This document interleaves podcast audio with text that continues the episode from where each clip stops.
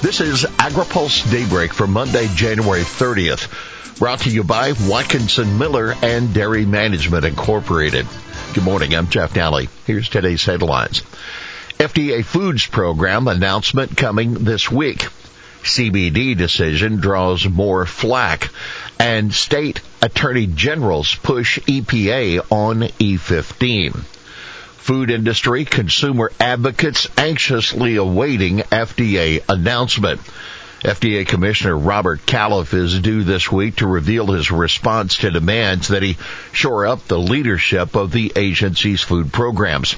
A coalition of industry groups and consumer advocates has been pushing Califf to hire a deputy commissioner of foods who would have line authority over all food related programs. But members of the coalition are bracing themselves for an announcement tomorrow that falls short of that mark.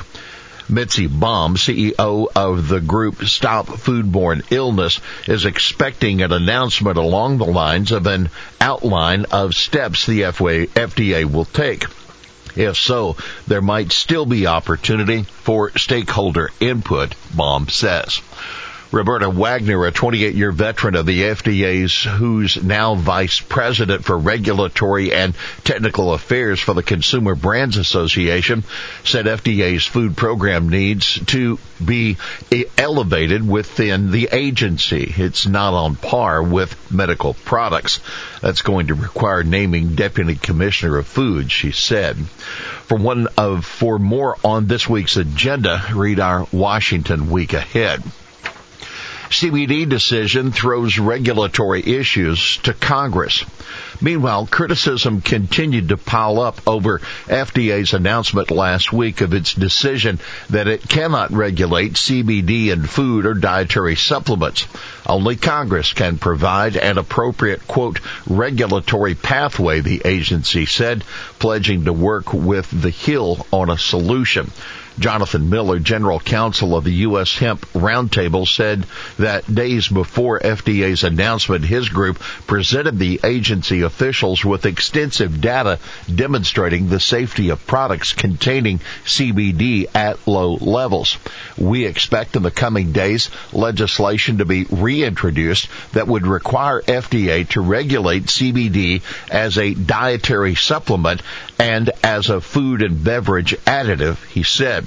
We're hopeful that will bring FDA to the negotiating table.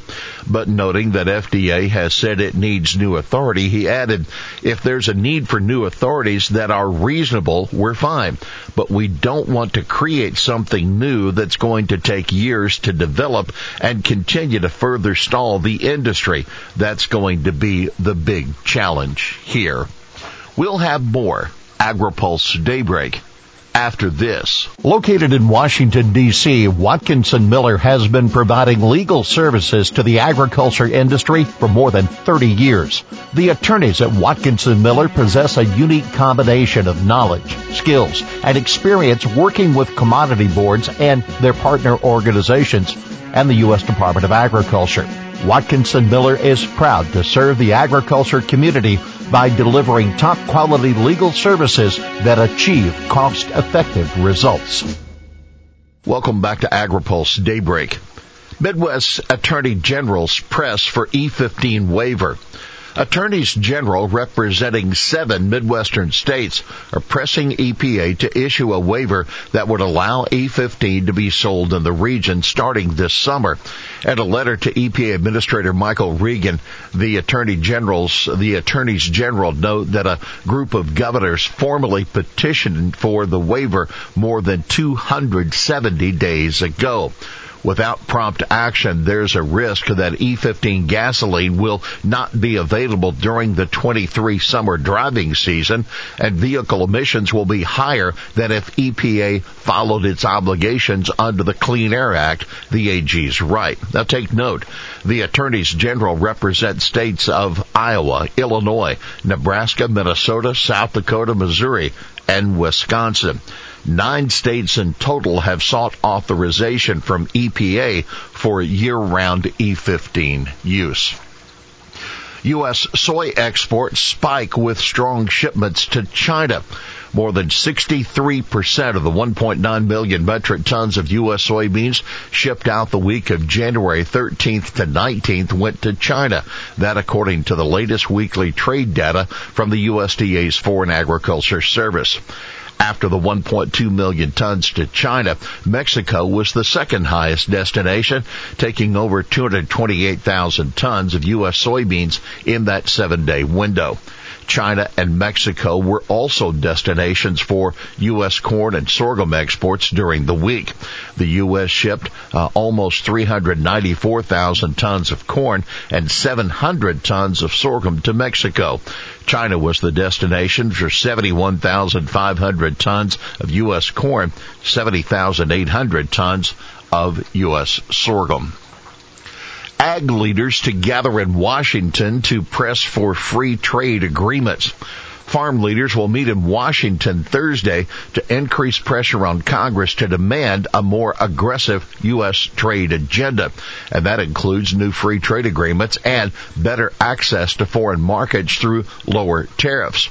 The umbrella group, Farmers for Free Trade, is organizing an event with members of the Corn Refiners Association, National Corn Growers Association, National Milk Producers Association, CoBank, North American Meat Institute, National Association of Wheat Growers, and the National Association of State Departments of Agriculture.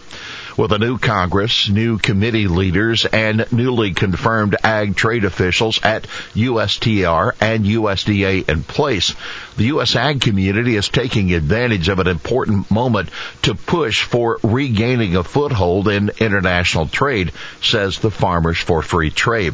The United States has not completed a trade agreement that provides access to new markets in over a decade, while competitors in South America, Europe, and Asia have been completing deals that preference their ag products.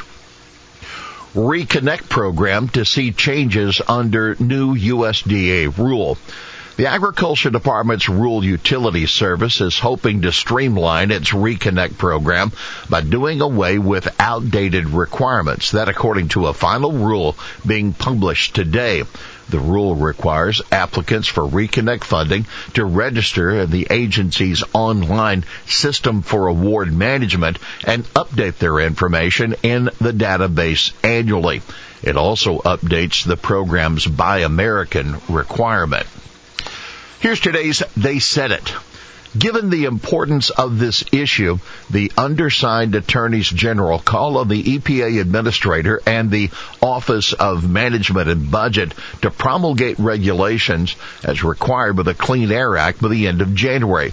That deadline will allow each of the undersigned states to enjoy the cost and air quality benefits of year-round E15 through the 2023 summer driving season that seven state attorneys general in a January 27th letter to EPA Administrator Michael Regan and OMB Director Shalanda Young. Well, that's daybreak for this Monday, January 30th. Brought to you by Watkinson Miller and Dairy Management Incorporated. For the latest news out of Washington, D.C., visit agripulse.com. For AgriPulse Daybreak, I'm Jeff Daly.